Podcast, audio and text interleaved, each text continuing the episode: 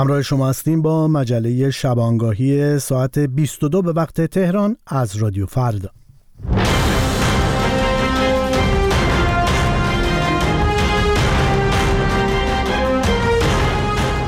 در شبانگاه پنجشنبه دهم اسفند ماه 1402 برابر با 29 ماه فوریه 2024 هستیم.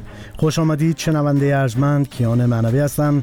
در این مجله خبری رادیو فردا با سبتی از خبر و گزارش و تحلیل. حاصل کار همکارانمان در رادیو فردا.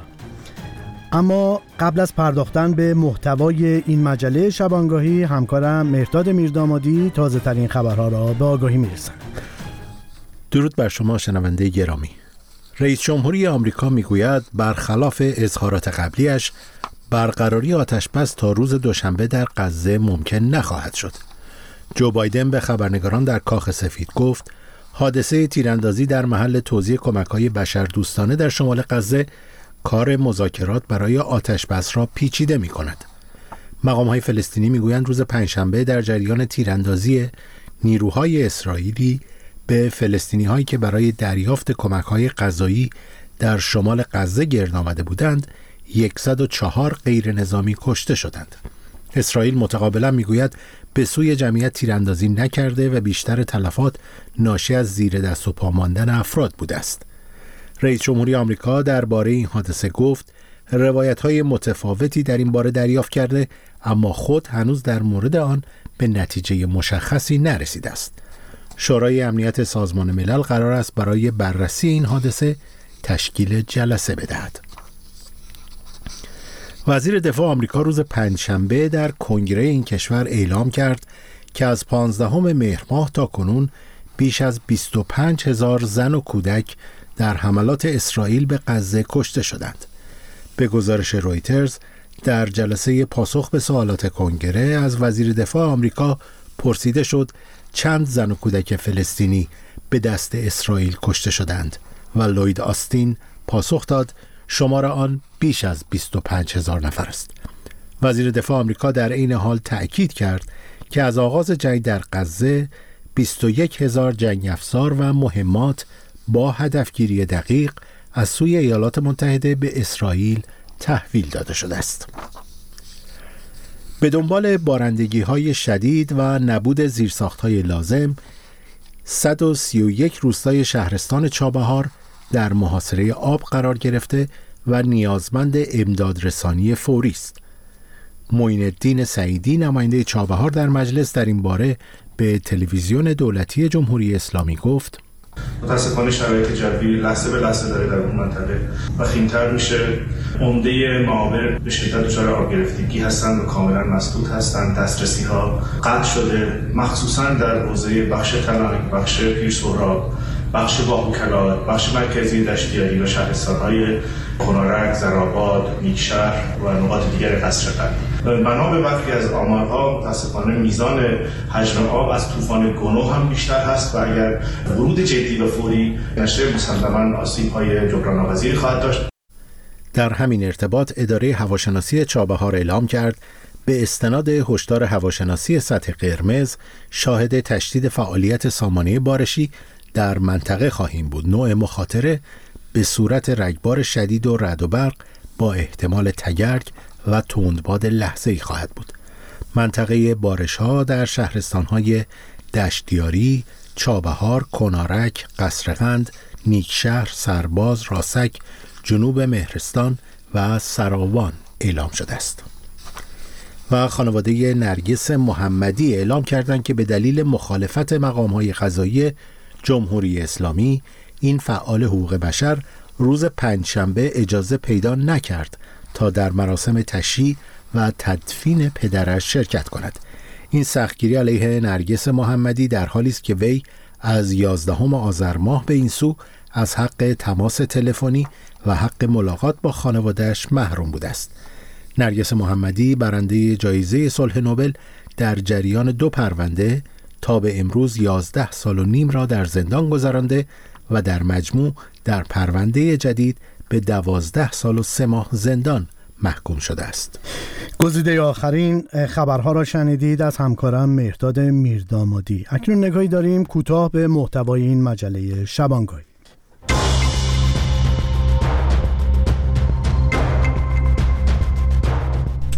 در آستانه دوازدهمین انتخابات مجلس شورای اسلامی و ششمین انتخابات خبرگان رهبری واکنش ها به این انتخابات همچنان ادامه دارد. این عقب نشینی واضح از لحن و ادبیات تندی که قبلا مطرح می‌کرد به این وضعیت فعلی صرفا به دلیل اینه که گمان ها و برآوردهایی که خودشون در خصوص انتخابات دارن نشان دهنده استقبال بسیار کم هست. ناهید تقوی شهروند دو تابعیتی ایرانی آلمانی که با پابند الکترونیکی در مرخصی استعلاجی به سر می برد به زندان وین بازگردانده شد. دیشب مادرم ناهید تقوی با این حالی که در یک مرخصی بود به خاطر مشکلات پزشکی که داره گفته شده که به زندان برگرده. و هلال احمر در ایران از گرفتار آمدن بیش از 16 هزار نفر, رو نفر در کولاک خبر داد. اینها و خبرهای بیشتر در مجله شبانگاهی. همراه ما باشید.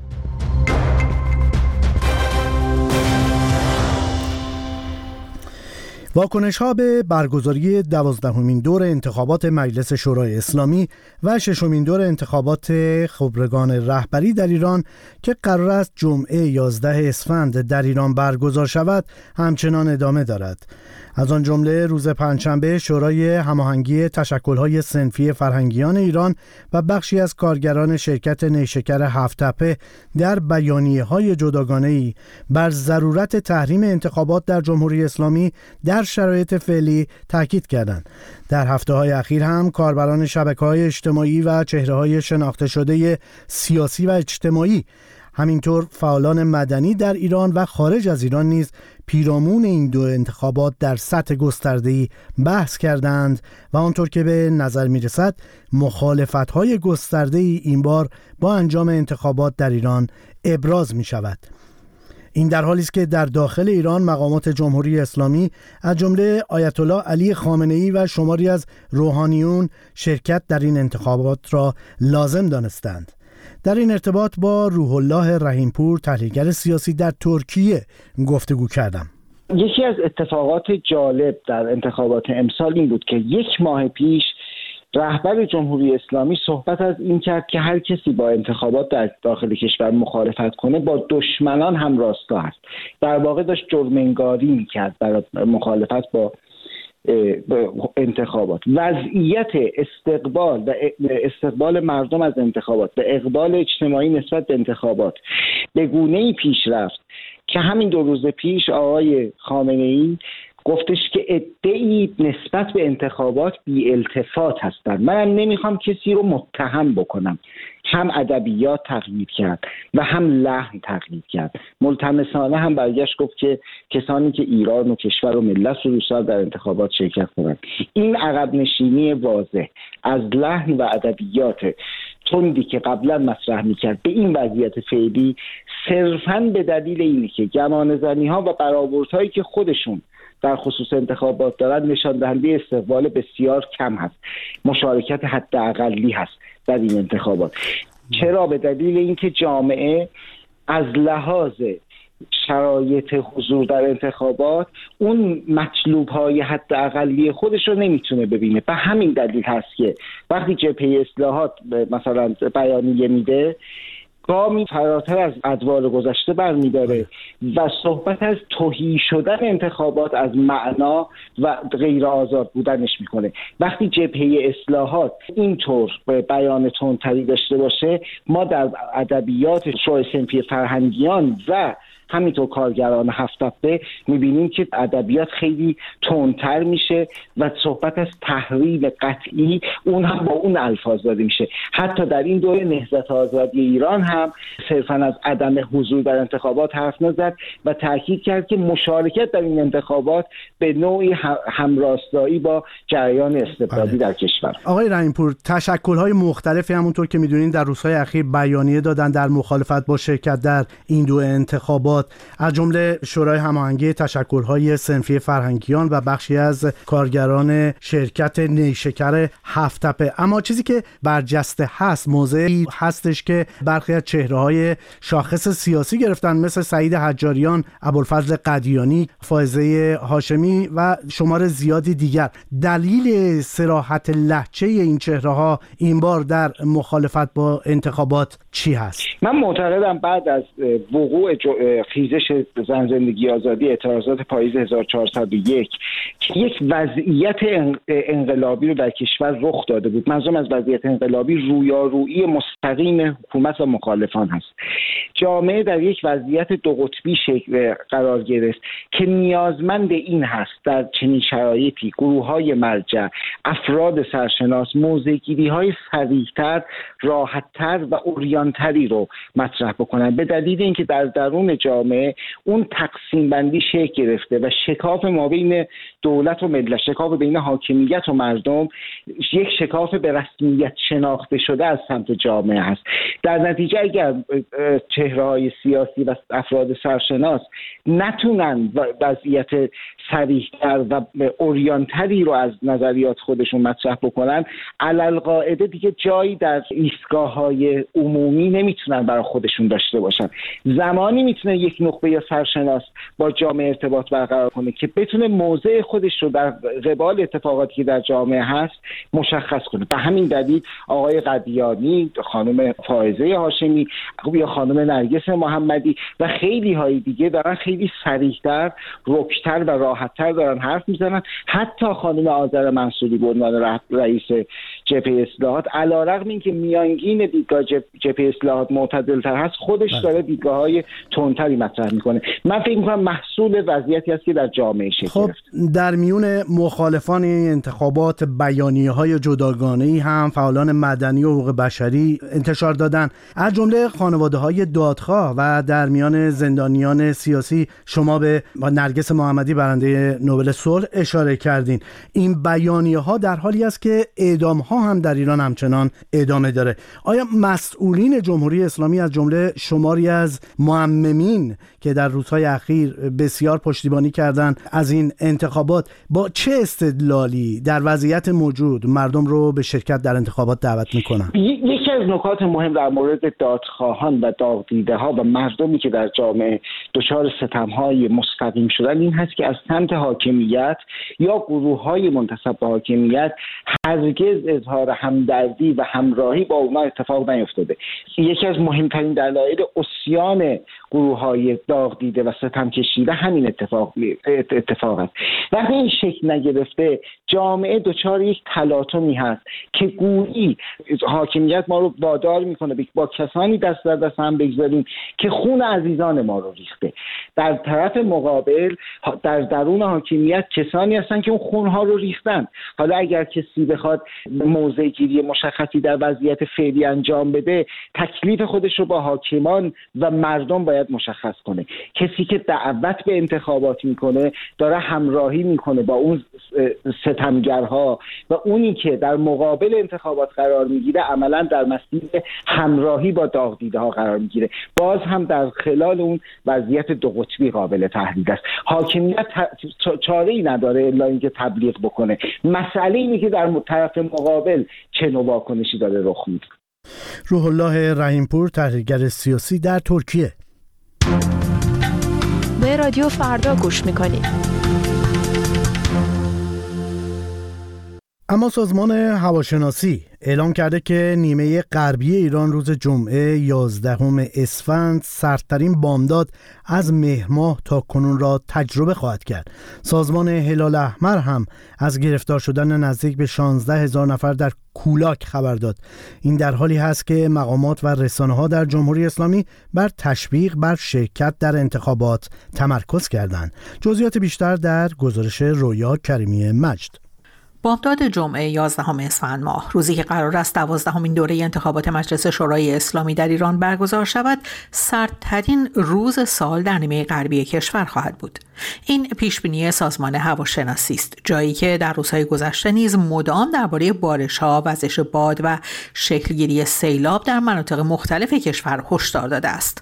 اما همین هشدارها در زیر سایه سنگین برگزاری انتخابات پنهان مانده است. مقامات جمهوری اسلامی در حالی بر تنور نشندان داغ انتخابات می‌دوند که در پنج روز گذشته 26 استان یعنی جز استانهای ایلام، بوشهر، خوزستان، کردستان و کرمانشاه تمامی کشور از بارش برف، کولاک و آب گرفتگی متأثر شدند و 16 هزار نفر با تماس با سازمان هلال احمر درخواست کمک کردند. کار به جایی رسیده که روز پنجشنبه تمامی راه های روستاهای استان خشک یزد به دلیل بارش برف مسدود شده است. اعظم بهرامی کارشناس محیط زیست ساکن ایتالیا در مورد دلیل دشواری های پیش آمده برای مردم می‌گوید خب به این درگیری مردم با بحران برودت هوا سرما در بعضی از استانهای ایران مثل سیستان و بلوچستان سیل در یکی دو هفته اخیر از دو منظر میشه نگاه کرد مرتبط با در واقع انتخابات پیش رو و کنشگری های سیاسی که اغلب افراد وابسته به هسته سخت قدرت توضیح سیاست دارن انجام میدن. حالا چه از منظر تبلیغاتی چه اطلاع رسانی و کاری که دارن انجام میدن. اونم اینه که ما با یک توسعه نیافتگی گسترده در ایران مواجهیم که حاصل همین بیسیاستی و حاصل همین بیمسئولیتی افرادیه که سالهای گذشته در مجلس بودن. همینا که قوانین مرتبط و مصوب نکردن بودجه اختصاص ندادن هرگز اولویتشون مسئله مردم در موضوعات بحرانی مرتبط ویژه با محیط زیست که رو به نبوده. و بخش دوم هم خب طبیعتا اینه که مدیریت این بحران ها به یک نگاه میان مدت طولانی مدتی نیاز داره. چه در حوزه زیرسازا خدماتی که مورد نیاز مردم قرار می‌گیره در این زمانهای بحرانی چه در مدیریت اون و کمک به افرادی که به هر حال گرفتار شدن و مسئله و زندگی روزانهشون مختل شده در موضوع سیل در موضوع زلزله و در موضوع همین بارش برف و بقیه بحرانهای محیط زیستی و حوادث محیط زیستی. به این ترتیب من فکر می‌کنم که اصلا اساسا حتی موضوع تبلیغات هم نیست. برای اینکه اهمیتی برای نماینده های مجلس یا کاندیداها نداره که بخوان روی این موضوع حتی به شکل پروپاگاندا و شعاری هم شده کاری بکنن. برای همین هم است که مثلا در یه نمونه مشابه شما می‌بینید که کلی در مورد انتقال آب خلیج فارس به دریاچه ارومیه و فلان تالاب و فلان خانه در فلان استان تبلیغ میشه ولی هیچ کدومشون به این اشاره نمی‌کنن که خب مثلا ما فرض کنیم که یک کارخونه تصفیه فاضلاب می‌سازیم یا فلان تکنولوژی کشاورزی رو به منطقه میاریم. این نگاه اساسا وجود نداره که پایدار باشه که برای حل مشکلات به شکل طولانی مدت باشه و صرفا به چه تبلیغاتی کوتاه مدت و دروغینی داره که نیاز به پول و قانون و سرمایه گذاری اینها نداشته باشه مدیر کل انتقال خون استان تهران خبر داده که بربودت هوا در روزهای اخیر باعث کاهش اهدای خون شده و تداوم این روند میزان ذخایر خونی کشور را به خطر میاندازد. همزمان یک کارشناس هواشناسی پیش بینی کرده تا مدت ها کشور با افت فشار گاز و قطع گاز مواجه خواهد بود. زیرا قرار است سامانه جدیدی از دوشنبه وارد کشور شود و جنوب کشور را تحت تاثیر قرار دهد. ناصر کرمی کارشناس محیط زیست ساکن نروژ معتقد است بارش های این مناسب نباید مانع از جلوگیری از مشکلات بعدی شود. ما الان با دو تا موج یکی بارش و سرما همزمان روبرو هستیم.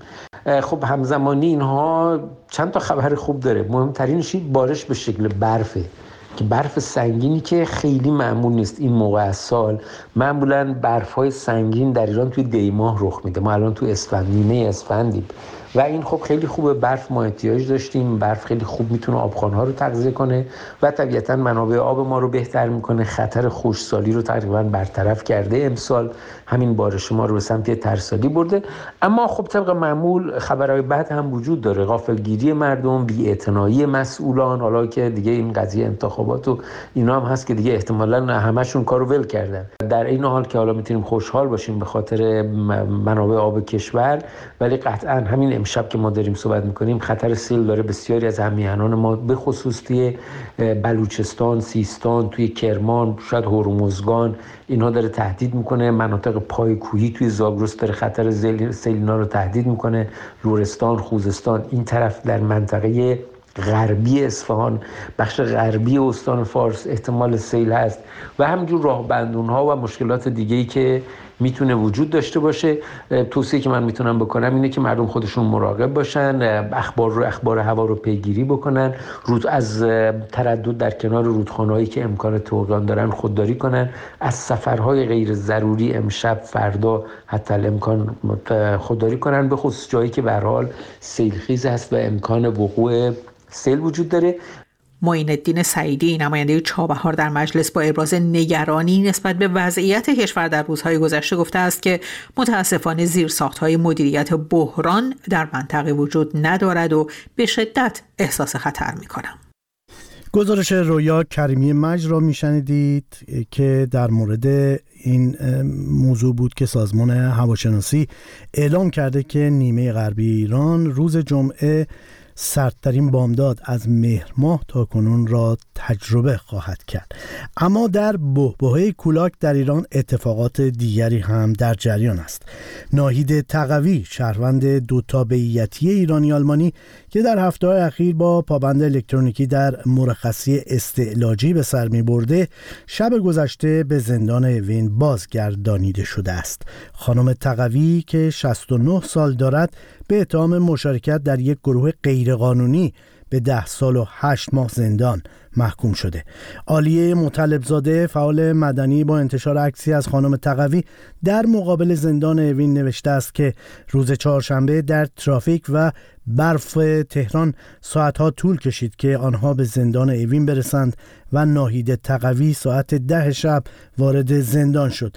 خانم مطلبزاده وضعیت ناهید تقوی در هفته های اخیر را شبه مرخصی توصیف کرده و می‌گوید او آنچنان تحت فشار بوده است که دائم در مسیر خانه و بیمارستان تردد داشته. مریم کلارن فرزند خانم تقوی در آلمان درباره وضعیت مادرش به رادیو فردا می‌گوید. متاسفانه دیشب مادرم ناهید تقوی با این حالی که در یک مرخصی بود به خاطر مشکلات پزشکی که داره تماس گرفته شد از طرف دادیاری زندان اوین. و گفته شده که دادستان آقای صالحی دستور دادن که ناهید تقوی به زندان برگرده. با این حالی که حتی طبق قانون خودشون مرخصی ناهید تقوی تا سهشنبه آینده تمدید شده بود و هر دو هفته یه بار از موقعی که تو 19 دهیمای امسال از زندان اومد بیرون هر دو هفته یه بار این مرخصی تمدید می‌شد و تمدید بعدی سهشنبه آینده بود و متاسفانه دیشب روز چهارشنبه مادرم و با اصرار به زندان گفتن باید برگرده و اینم اشاره کنم که تو این هفت هفته ای که مادرم در مرخصی بود مرخصی که به خاطر مشکلات پزشکی که داره احتیاج داشت پابند الکترونیکی بهش زده بودن. فقط هزار متر اجازه داشت از آپارتمانش در تهران دور بشه. هر قرار دکتر باید با مقام چک می‌شد و اصلا شرایطی نبود که آدم بتونه درمان مناسب داشته باشه. به خاطر این فشارهایی هم که روش هست چند هفته پیش چشماش دچار بیماری شدیدی شد و تقریبا میشه گفت یک روز در میون در بیمارستان یا دکتر چشم بود تا این درمان بشه. هنوزم خوب نشده بود و سوال اینجا هستش که چرا دادستان تهران آقای صالحی این دستور رو دیروز دادن که مادرم باید به زندان برگرده با این حالی که خودشون مرخصی ناید تقوی رو تمدید کرده بودن. آیا این سوال رو من جدی می‌کنم؟ ربطی به این داره که 48 ساعت پیش در سوئیس ژنو آنالنا بربوک وزیر امور خارجه آلمان خواست تمدید کمیسیون حقیقت سازمان ملل در مورد نقض حقوق بشر در ایران شد. چون ما می‌دونیم که جمهوری اسلامی از زندانیان دو تابعیتی استفاده می‌کنه تا فشار رو غرب بذاره. تو کیس ما دولت آلمان. مریم کلارن فرزند ناهید تقوی زندانی دو تابعیتی در ایران. اما گزارش 2024 خانه آزادی یا فریدم هاوس همچنان از افول آزادی در جهان برای 18 سال متوالی خبر می‌دهد. بنیامین صدر. خانه آزادی یا فریدام هاوس که وضعیت آزادی ها در جهان را رسد و ارزیابی می کند در گزارش سال 2024 میلادی اعلام کرد که سال گذشته یعنی سال 2023 وضعیت آزادی ها در جهان برای 18 همین سال همچنان رو به افول بوده است. در رتبه بندی این گزارش ایران با حکومتی خودکامه از بین 195 کشور جهان همچنان یکی از 56 کشور غیر آزاد دنیا محسوب می شود بر اساس گزارش اخیر خانه آزادی که ده اسفند منتشر شد حقوق سیاسی و آزادی های شهروندی در 52 کشور از میان کشورهای غیر دموکراتیک و استبدادی وخیمتر از قبل شده است. این 52 کشور یک پنجم جمعیت جهان را در خود جای دادند. در این گزارش به موضوع تحریم حکومت های استبدادی و خودکامه هم اشاره شده و آمده که دولت های دموکراتیک باید توانایی رژیم های استبدادی در دور زدن تحریم ها را محدود کنند. چون رهبران حکومت های تحت تحریم می توانند با ایجاد شبکه هایی از شرکت های سوری پنهان کردن پول در حساب های دیگر پولشویی و همکاری با دیگر اقتدارگرایان و تبهکاران از تحریم ها فرار کنند. برای نمونه حکومت روسیه با هدایت ولادیمیر پوتین و جمهوری اسلامی به رهبری علی خامنه‌ای به رغم مواجهه با تحریم های گسترده و هدفمند آنچنان که در گزارش خانه آزادی آمده در سال 2023 به صادرات نفت و انرژی ادامه دادند و به تسلیحات نظامی تازه هم دست پیدا کردند بر اساس گزارش خانه آزادی در بیش از یک دهه اخیر بسیاری از دموکراسی ها در جلوگیری از سرکوب خشن و وحشتناک معترضان یا دگراندیشان در کشورهایی همچون روسیه، ایران، افغانستان و چین شکست خوردند. بر اساس این گزارش نزدیک به 38 درصد جمعیت دنیا همکنون در کشورهایی زندگی می کنند که غیر آزاد و استبدادی هستند. 42 درصد در کشورهای تا حدودی آزاد زندگی می کنند و تنها 20 درصد مردم دنیا در کشورهای آزاد زندگی می کنند. این در شرایطی است که انکار حقوق سیاسی و آزادی های مدنی در قلمروهای استبداد زده و درگیر خشونت موجب افول آزادی در کشورهای دیگر از جمله برخی دموکراسی ها نیز شده است. روایت بنیامین صدر در مورد گزارش 2024 فریدم هاوس خانه آزادی اما گزارش پایان. دانشمندان هشدار دادند که مصرف ماریجوانا خطر حمله قلبی و سکته مغزی را افزایش می‌دهد. اما چطور؟ اردشیر طیبی گزارش می‌دهد. یک مطالعه تازه نشان می‌دهد دود کردن، بخور کردن یا خوردن ماریجوانا به طور قابل توجهی با خطر حمله قلبی و سکته مغزی مرتبط است. حتی اگر فرد بیماری قلبی نداشته باشد یا تنباکو مصرف نکرده باشد. این مطالعه نشان داده اگرچه خطر حمله قلبی و سکته قلبی در میان آنان که مداوم ماریجوانا مصرف نمی کنند نیز بیشتر از افرادی است که هرگز ماریجوانا مصرف نکرده اند با این حال در صورت مصرف روزانه آن نیز خطر سکته مغزی 42 درصد و خطر حمله قلبی 25 درصد افزایش پیدا می کند. آبرا جفرز نویسنده ارشد این مطالعه و تحلیلگر داده ها در بیمارستان عمومی ماساچوست در بوستون که در مورد اثرات دخانیات تحقیق می کند می‌گوید دود ماریجوانا تفاوت چندانی با دود تنباکو ندارد جز اینکه در آن به جای نیکوتین محرک عصبی THC قرار دارد. جفرز می‌گوید مطالعه او نشان داده دود کردن ماریجوانا درست مانند دود کردن تنباکو خطرات عروقی قابل توجهی دارد. او می‌گوید این امر به ویژه از این نظر اهمیت دارد که مصرف تنباکو در حال کاهش و مصرف ماریجوانا رو به افزایش است.